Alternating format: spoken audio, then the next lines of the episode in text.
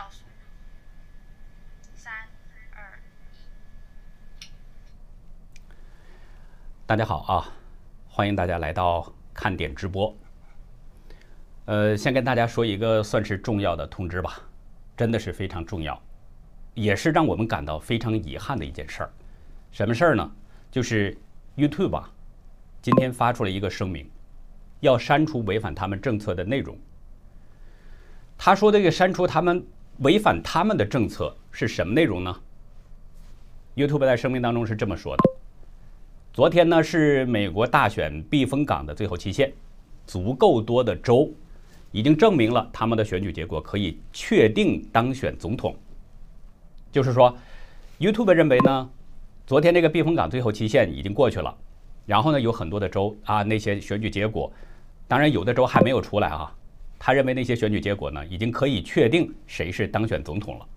他没有说谁是当选总统，他只是这样子说，基本上是可以确定了。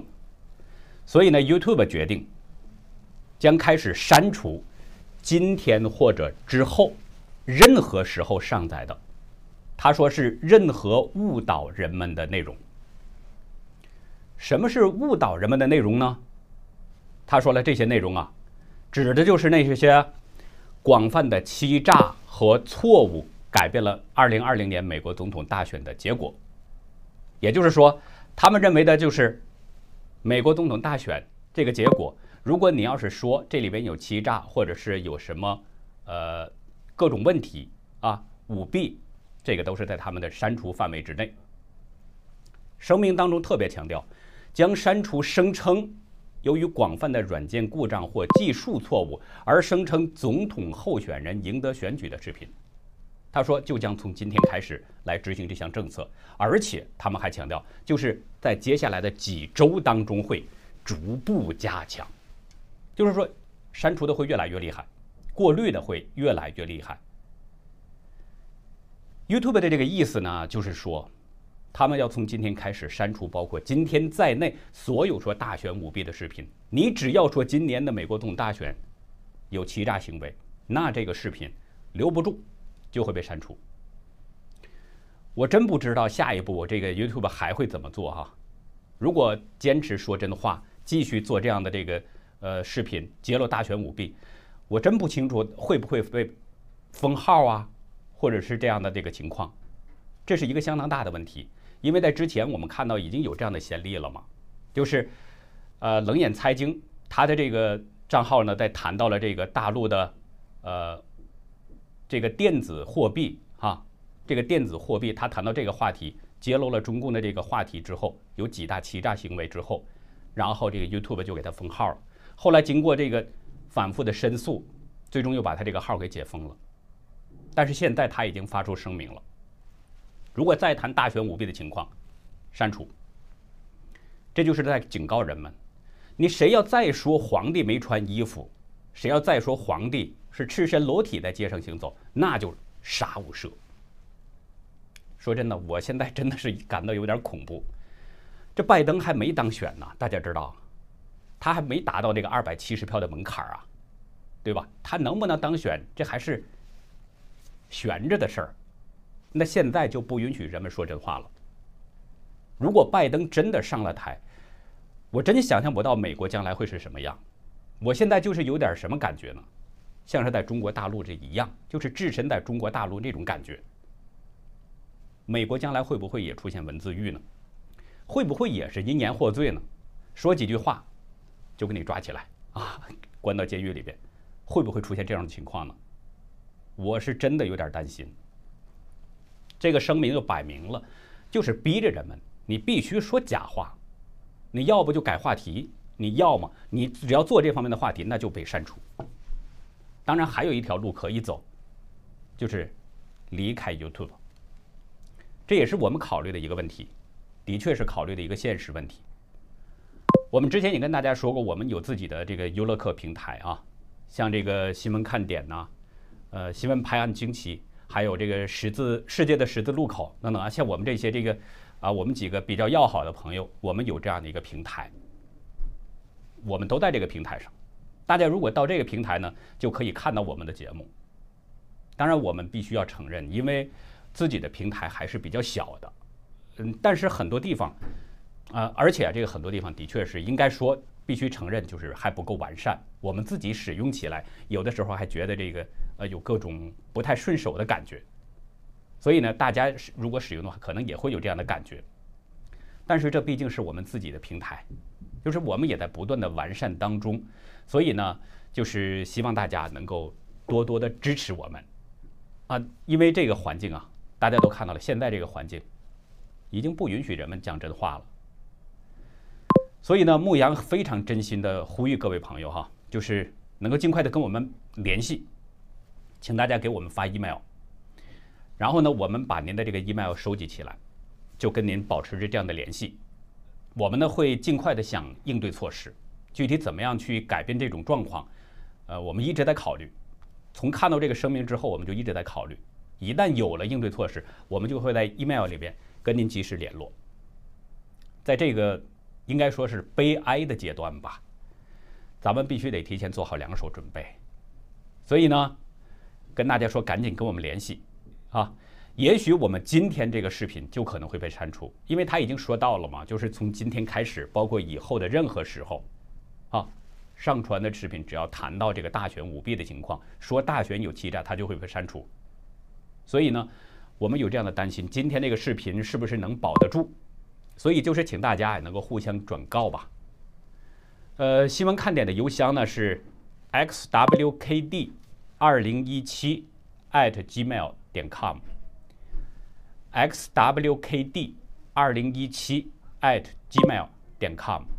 这是我们这个新闻看点的爆料邮箱，也是跟观众朋友互动的一个邮箱。大家呢可以把您的这个 email 发到这个邮箱里边，咱们之间要保持这样的一个联系。请大家一定要记下来啊！请大家一定要记下来。牧羊呢代表这个新闻看点的几位朋友，真的从心里边谢谢大家。刚才呢这是跟大家说了这个重要的通知了，下面呢就开始谈我们的话题。其实。我相信有很多朋友已经看出来了啊，牧羊这个人的这个面相呢，就不是那种，说假话的人。如果要是说假话的话，在大陆也就不会出来了，就是因为受不了中共这个逼迫人们说假话，所以呢才离开了中国大陆，到美国来了，觉得美国这儿呢还能有点自由，可以说话随便自由一些。所以就像这个当初。你像连续几十天我们谈中共病毒，就今年的这个1、2月份、2、3月份的时候，连续几十天，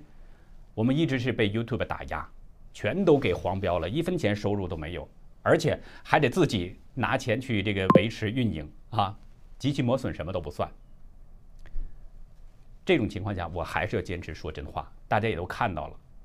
皇帝穿没穿衣服，我们必须给他揭露出来。所以呢，今天我要谈的第一个事儿。就是正处在这个风口浪尖上的乔治亚州州长坎普的事儿，说说他跟中共的关系，然后呢，也会讲一个中共女间谍啊，这个美女蛇利用她的美色来摄入美国政治的故事。大家知道这乔治亚州啊，这个地方呢，实际上它是一个共和党的州，州长州务卿。啊，州长坎普、州务卿拉芬斯珀克这两个人都是共和党人，就是共和党在掌控着乔治亚州。可是，在这样的一个共和党掌控的州里边，在这次美国大选当中，乔治亚州却成了焦点。这儿的舞弊现象比别的州一点都不少，可以说是乱象纷呈。你看，后来2次重新计票，这个州务卿拉芬斯珀克都是拒绝。验证选票的这个签名，而这个就是川普法律团队最计较的这么一个事儿啊，这是争议最大的一个地方，而且就是他还强行认证这个选举结果。乔治亚州的这个做法，当然让很多人都觉得奇怪，这里边究竟有什么事儿呢？有什么不为人知的事儿呢？咱们现在就来说说。12月7号呢，川普总统发推文就质问这个坎普：“你为什么拒绝进行选票的这个签名验证？”大律师，著名大律师林伍德在推文中给出了一个答案，说：“认识一下坎普吧，乔治亚州州长，坎普关心中共及金钱，胜过关心侨州和自由以及诚实的选举。伍德还直接点出了侨州州长被共产党腐化了。说到这儿，先提醒大家，不知道大家是不是意识到一个问题啊，就是你不管世界上什么地方，只要发生这个重大的丑闻，发生这种腐败的事儿，似乎你都能看到中共的这些鬼影，看到他的一些蛛丝马迹。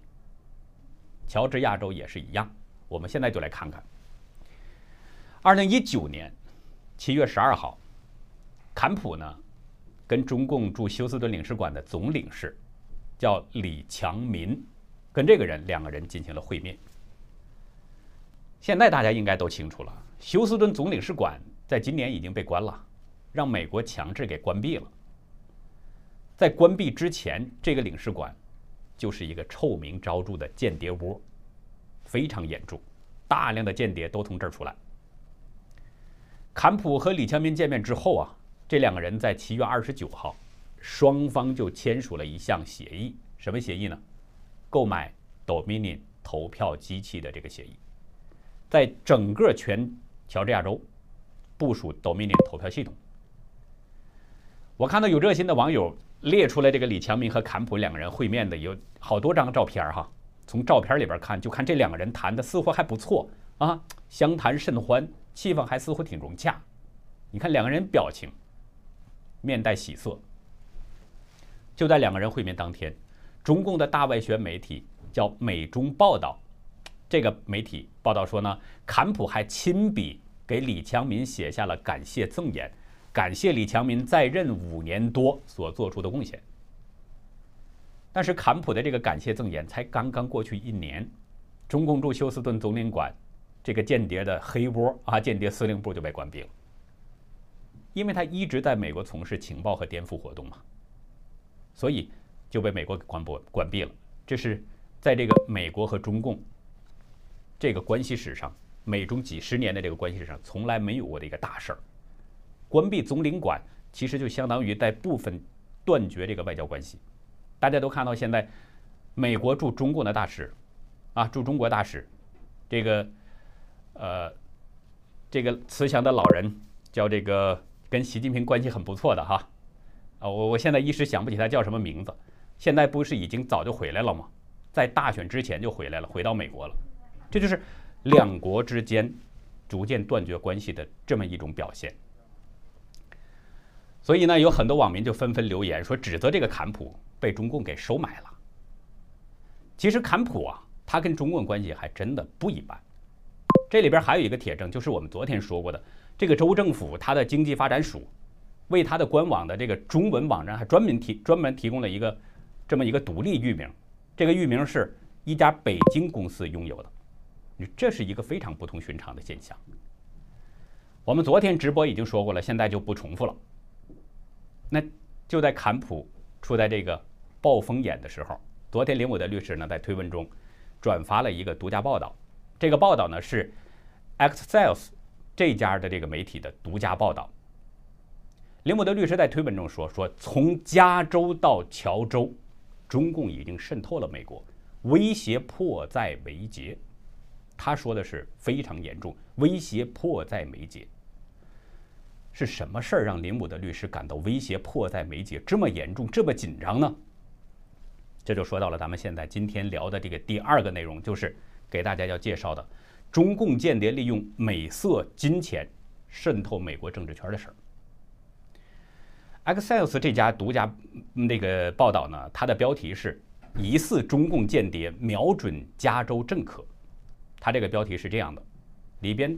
揭示了几年前的一桩非常大的丑闻。这个文章里边有一个人物，就是中共的女特务，中文名字叫方方，哈，跟这个武汉的作家方方是同名啊，但是不同姓。人家那个方方呢是2个草字头的方，他这个方呢是方圆的方，然后呢加一个芳草的芳，方方这么个中共女特务。这个女特务通过长期的这个金钱，也就是政治筹款，来收买还有性贿赂，和女特务，这是他的一个特点了。还有性贿赂、收买和性贿赂，就迅速打入了美国的这个政治界。美国的政治界多么敏感，他能够快速的打入进去。美国的反情报官员说，方方的上级就是中共国安部。这家媒体经过长达1年的调查，他们采访了很多人，其中包括4名美国情报官，也曾经采访过22名当选的官员，还有这个政界人物，还有一些就是接触过方方这个人的，对他们这些人呢都做过调查。应该说调查比较仔细，比较详细，也可以说是很深入。这个报道呢，对了解中共怎么样去试图打入并且影响美国政界，就提供了一个非常罕见的这么个窗口。在2011年的时候啊，这个方方呢就进入了这个加州的州立大学东湾分校，到那儿去读书了。怎么去读书的呢？我们不知道，这个他媒体里边也没有报，我们也查不到这个相关的资料。是凭借着家里边的关系啊，还是凭借着个人的能力啊，还是其他的原因？反正他去加州州立大学这个东湾分校就去读书了。去读书没什么。然后呢，这个方方啊就在这个东湾分校担任了学校的中国学生会主席，也是亚太公共事务联盟在东湾分校的分会主席。我们以前在节目中呢曾经说过，在美国的那些中国学生学者联席会啊、联谊会，这个里边有很多的人都是受到中共驻美的使领馆的控制。这个方方是中国学生会的主席。据方方的朋友呢，还有他的一些这个熟悉他的人吧，就是回忆这个方方当时年龄并不大，也就是20多岁、30来岁的这个样子啊，女孩子这个时候风华正茂。哎，就凭着这些身份，他就在这么一点一点的接触美国的政客。这些美国的政客啊，主要都是民主党人。2011年到2015年这段时间，4年的时间，方方在加州的这个政界是相当的活跃。他专门搜罗这个湾区，加州的湾区，甚至全美国他都搜罗。搜罗什么呢？就是那些政界新秀，年龄小的、年纪轻的，哎，涉入到政界的那些人，都是他搜罗的对象。另外，他跟中共的旧金山领事馆也是保持着密切联系，也是非同寻常。刚才我们也说了，就是这些中国学生的学生学者联谊会，在美国很多都是受中共使领馆控制的，所以方方跟这个旧金山的驻这个领事馆有密切联系，一点都不奇怪。美国的情报官员说啊，说这个方方通过竞选筹款，还有广泛的联络，以及他个人的魅力。所谓的个人魅力就是长得漂亮一些啊，年轻，就是这些。然后呢，至少跟2个中西部的市长，美国的城市中西部的市长，至少有2个发生过暧昧或性关系。让他有机会就迅速接近了权力中心，就是通过这样的方式，有机会迅速接触到了美国的这个权力中心。在这段时间呢，就是2011年到2015年这段时间呢，方方结识了很多这个湾区啊，那些比较有名的，甚至是非常有名的那些大头政治人物，就经常跟那些加州的一些政客啊，照个相啊，合个影啊。经常有这些来往，这里边都有谁呢？跟大家说几个哈，有一个叫卡纳的，还有一个叫斯沃维尔的，另外呢还有加州的众议员赵美心，还有当时的众议员叫麦克洪达，都是这些人。我挨个给大家介绍一下啊，这几个人的简单情况，简单的介绍一下这几个人的情况。先说这个民主党国会议员卡纳。2009年呢，那个时候是奥巴马任总统，他是任命这个卡纳作为商务部的副部长。到了2012年，加州州长布朗，那个时候是布朗啊，他再任命这个，就是卡纳任命他为加州劳动力投资委员会的成员。然后到了2016年，这个卡纳又成了美国的国会议员。这个人呢，他是反对川普的外交政策，比如川普是承认耶路撒冷作为这个以色列首都的，哎，这个卡纳是非常反对川普这么做。你再来说这个斯沃维尔，这个埃里克·斯沃维尔这个人呢，他是担任过4届民主党的国会议员。在川普的任期当中啊，他公开就表示要把重点放在俄罗斯上。我们知道川普他说中共是美国最大的威胁，但是他说俄罗斯是美国的最大威胁，这跟拜登的观点是一样的。他呢是这个情况比较特殊，所以啊，我们这个放到后面去单独再说啊。再说这个民主党众议员赵美心，他呢是国会联邦众议院的这个教育劳工委员会的委员，这个赵美心，还有民主党的众议员叫麦克洪达，这是一个日本的后裔美国人啊，已经加入美国籍，日本的后裔。从2000年的时候他就当选众议员，就一直到现在。他自称的是自己是一个人权主义者，可是大家知道吗？他却从来不批评中国的这个人权状况。如果你是真正的人权主义者的话，你对中国的那个人权状况不可能视而不见，但是他却对中国的人权状况绝口不提。他说什么呢？他说相信中国的这个情势正在变化，并且还跟那个华裔美国人的社区关系也还相当紧密。他说这些，我们从方方接触的这几个人就可以看出，这些人都有一个共同特点，都是民主党人。而且呢，重要的是这些人呢，在当时或者是在日后那么一段时间里面，都成了美国的国会议员。弗里蒙特是现任的这个议员拉吉·萨尔万，他是这样说这个方方的，说这方方是无处不在，说他无处不在，就说明这个人呢，就是相当活跃，哪儿都可以看到他的身影。这萨尔麦他说呢，他如此活跃并认识许多政治家，令我感到惊讶。这当然让人很感觉到吃惊，一个20-30岁的女孩子在异国他乡能接触到美国的这个主流社会那些政治精英们，能接触到那些大头人物，当然是令人相当的吃惊。还有一些地方的官员对方方的印象也是这样，就是这个人的活动量非常的大。有一位美国的高级情报官说方方的案件呢，意义非常重大，有一些敏感的人，非常敏感的人都涉入其中了。其实呢，这个方方他跟这些美国的这些民主党的这些议员们，这些官员，政界的主要人物，跟他们之间相互的来往勾连呢，也没有什么特别出奇的手段。就是什么呢？经济拉拢，美色诱惑。方方是深得这个真传，这是中共的独门绝技啊！方方是深得真传，他跟很多的政客都是关系暧昧，并且很快就成了湾区政治圈里边核心人物之一，还经常的帮助那些当地的官员进行筹款啊，就是竞选筹款，而且他还经常把一些这个捐助者给拉过来，他就有这么大的本事。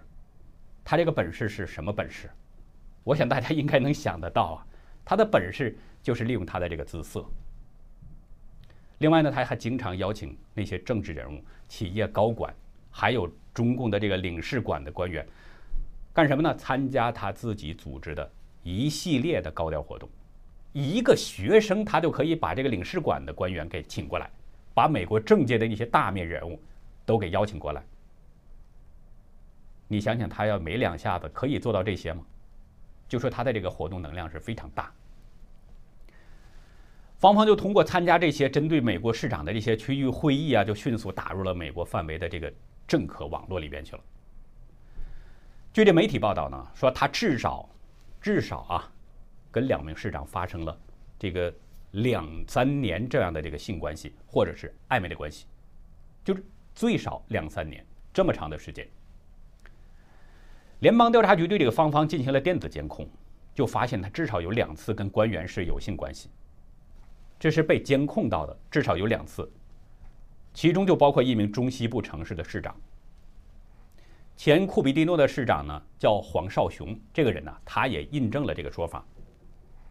在2014年，华盛顿呢有一次举行会议，这个美国中西部城市有一名年龄大的市长，就告诉这个黄少雄，啊，芳芳是他的女朋友，他当成这样的这个好事儿，当成一个谈资，告诉那个黄少雄，说芳芳是他的女朋友，而且还说呢，尽管两个人年龄差距比较大啊，不管是爷孙恋呢还是怎么样啊，反正就是这种男女关系，他说呢是真实的。黄少雄就说了，说自己从加州这个筹款活动还有中国文化活动当中认识这个芳芳的，但是呢，这个2014年他2次参加中共驻华盛顿大使馆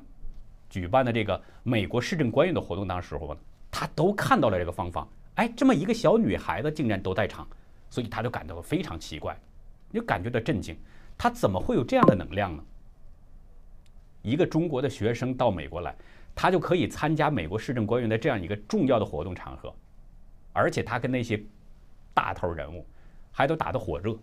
所以这个让黄少雄感觉到非常奇怪，非常震惊。另外呢，这个芳芳啊，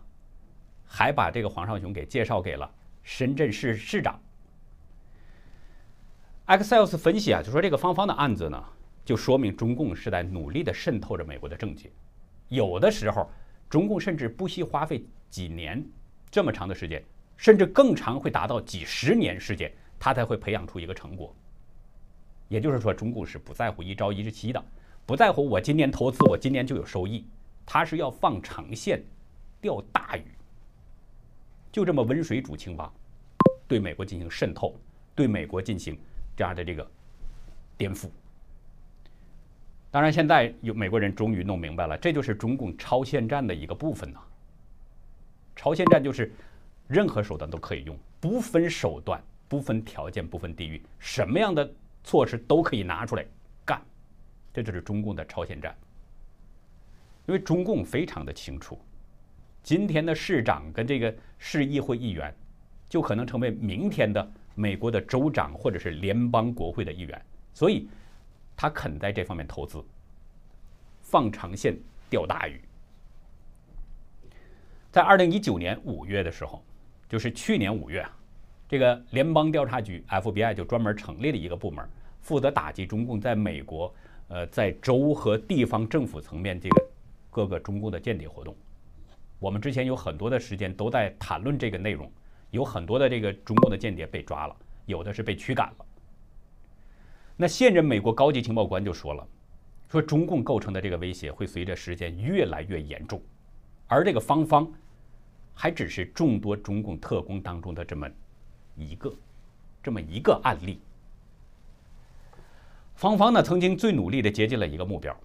是谁呢？就是我们前面提到的这个很年轻的加州众议员埃里克·斯沃维尔。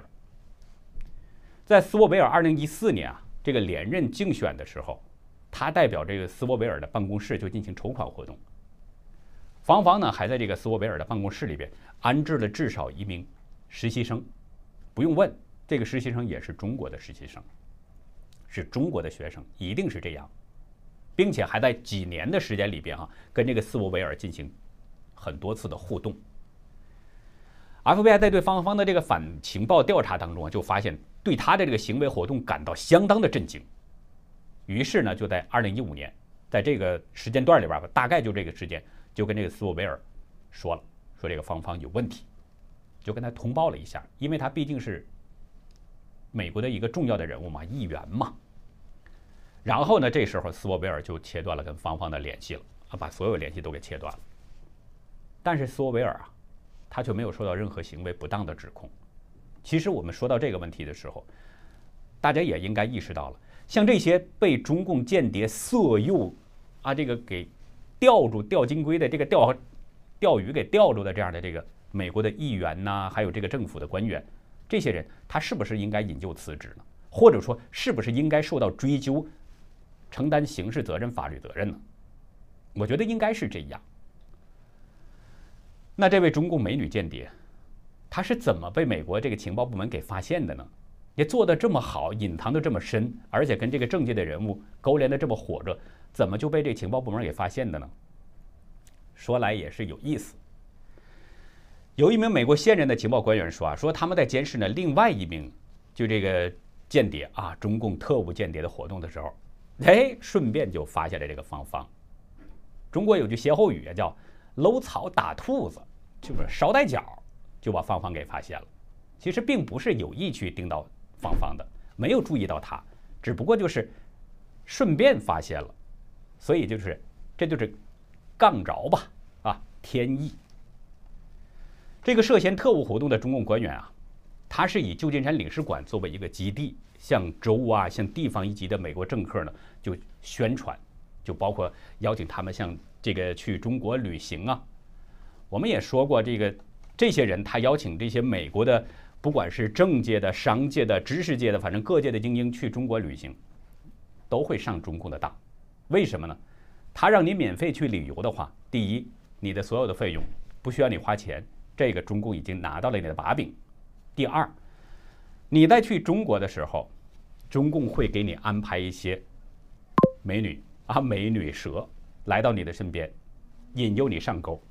只要你上钩，他的那个针孔录像，把你所有的内容都给你拍下来。拜登之子亨特怎么被发现他强奸中国幼女的呢？就是。 他在这个旅馆里面强奸幼女的时候，被中共安装的那个摄像头给拍了下来，然后把现在那个录像交给亨特，告诉你，这就是证据，你的小辫子攥在我们的手里边，你的老爹必须要听我们的，你如果不听的话，我们就把你这个丑事儿全给你抖露出去。所以中共呢，他就是这样邀请这些人去中国旅行，然后这个方方就跟这个中共官员哈，两个人也有过多次会面，这就引起了美国情报界的怀疑了。你正好被这个 FBI 盯着的这么一个官员，方方就跟他见面了，就等于自投罗网，然后呢就搂草打兔子啊，搂草打兔子就把方方给捎带脚盯上了。情报人员说啊，说方方在美国各地旅行啊，执行任务，跟美国的政界人士关系是越来越紧密。 2015年左右呢，美国高级情报官员曾经多次对地方还有国家级别的政界就进行简报，提醒他们说中共的这个情报部门的渗透相当厉害，而且还就这个方方的这个案子，向当时的奥巴马政府还有国会议员做了多次通报。我们也不知道当时的奥巴马政府还有国会议员们是不是重视了这件事儿，还是说听而不闻，任其发展。 我们不清楚当时奥巴马政府是怎么做的，也不清楚国会议员是怎么做的。他只是说向奥巴马政府还有国会议员做了汇报。2012年呢，这个中共驻旧金山领事馆曾经给方方还授了一个证书啊，颁发他一个证书，什么证书呢？是表彰他担任加州州立大学东湾分校学生会主席期间表现出卓越的组织和领导能力。 然后就在 FBI 对方方进行调查的时候，方方2015年突然回国了，离开美国走了。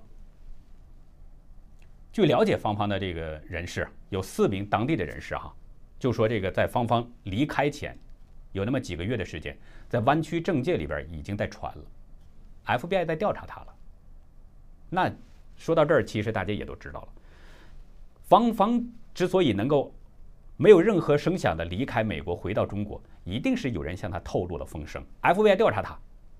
这些人是谁？肯定是跟方方有染的人，肯定是身上不清净、不干净的人，是不是这样？应该呢，这个方方是知道自己身份败露了。他原计划是在这个2015年6月呢，要参加一个华盛顿特区的活动，没想到改变主意了，突然间返回中国。 然后呢，他回到中国之后就再也没回来，从来再没回到美国，并且他还做了一种这个极大程度的切割，就是把自己跟加州建立的那些人际关系全部给切断了。但是他只是切断了自己跟他们的联系，实际上那些人，加州的那些议员、官员，他们的那些把柄还是在中共的手里面攥着。中共渗透美国呢，几乎是全方位的。 但是呢，对美国50个州来说啊，它也是有轻有重。这个加州就是重灾区之一。为什么这么说呢？因为中共盯上加州，它有原因呐，因为它很大程度上一些最有影响力的那些政治家都是从湾区起家的，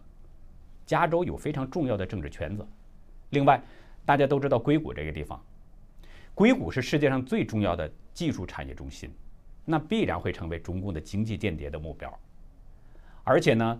这个加州湾区那是一个非常有名的华人区了，也是美国最大最古老的华裔社区之一。你像中共那些情报部门呢，在密切的这个盯着那个地方，在注视着那个华人的动向。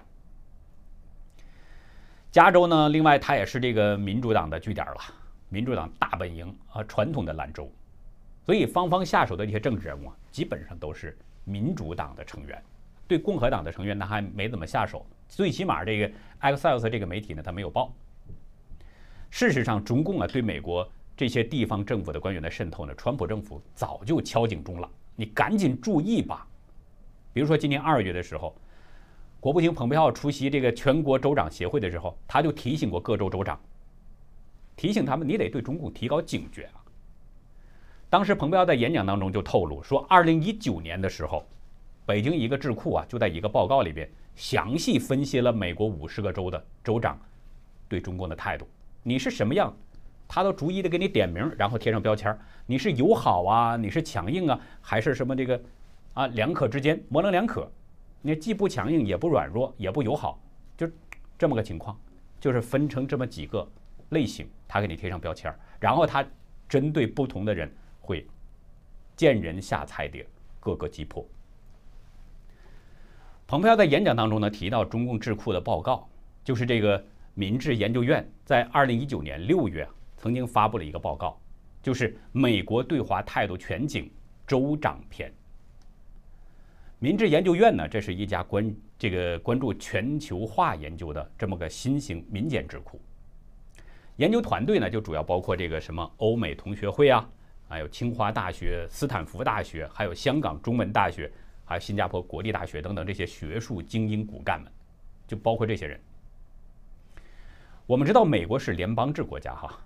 这个联邦政府它是在州的基础上一点一点组织成来的，所以每个州呢它都相对的有独立性，而且呢各个州它有自己的法律、税收，还有自己的警察、教育、选举制度，这基本上有很多都是独立的。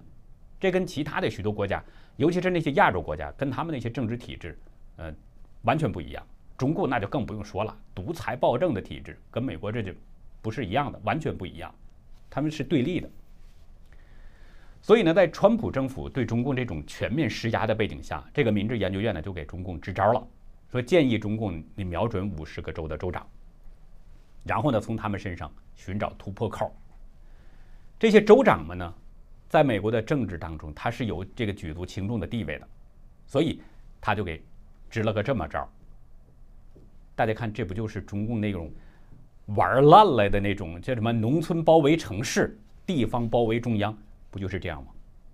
这一样，先从外围做起，然后影响华盛顿，影响白宫。在美国总统大选舞弊这个问题上，中共这一招大家都已经看到了吧？现在是在起作用。民主党人他主政的那些州那就不说了，就连这个乔州，共和党人主政的州，对吧？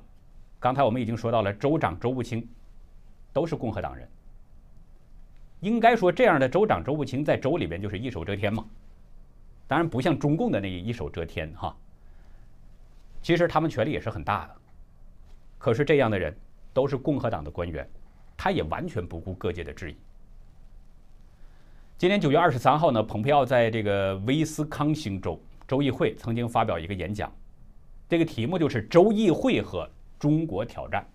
当然应该叫“中共挑战”啊。他说的是中国挑战，我们这里给纠正一下，就是中共挑战。因为美国政府的这些官员呢，包括频道，包括彭斯，啊，川普就不说了，很多人都把中国和中共分得很清楚了。他们知道中共不等于中国，他也代表不了中国人民。当时蓬佩奥呢就敦促这些地方官员，不论党派都应该一样，齐心协力对中共这个渗透要提高警觉。但是已经跟中共勾兑了的那些官员呐，我刚才已经说了，他的把柄其实已经落在了中共的手上。你小辫子在中共的手上，到时候他就会拽一拽你的小辫子，提醒你你在我们的手心里边攥着呢。中国人经常说一句话嘛，叫吃人嘴短啊，吃人嘴软，拿人手短。你想反悔难了，更何况，也许这些人还不反悔呢，是不是？还想着把川普给赶下台，继续跟中共勾兑呢？还想挣点大钱，捞点外快呢？有没有这样的心理呢？不过呢，现在局势到底怎么发展呢？我觉得，大家看看现在这个美国大选的这个法律大战，已经可以看到一些情况了，可能不是这些人能随心所欲操控的。现在，美国大选已经进入到了这个联邦最高法院。德州，然后有几个州呢都支持德州控告这四个摇摆州。这个问题呢，我们在今天晚上的这个节目当中会重点的谈，就是德州控告这个四个摇摆州违宪，然后有几个州支持德州，川普呢也加入到这个德州的这个法律大战当中，而且川普这个团队的官员就说这是一场终极案件，意思就是说这是。终极大战，所以今天晚上我们会分析，如果是终极大战的话，那就意味着这个联邦最高法院要做出一个判决，那么这个判决是不是公正？这9位大法官是不是能够出于良心，出于他的这个公正和公义来做出一个公正的判决？这个就非常的关键。我们今天晚上就会谈到，如果这个法官做出的判决不公正的话，那么川普会怎么做？美国的民众会怎么做？我们今天晚上就重点的谈这个问题。我们现在还是回到我们现在哈，就是他说呢，这个川普现在呢，就是现在在明暗两条线呢打击美国的这个深层政府，而且呢，他也没有放松对中共渗透的这个反制。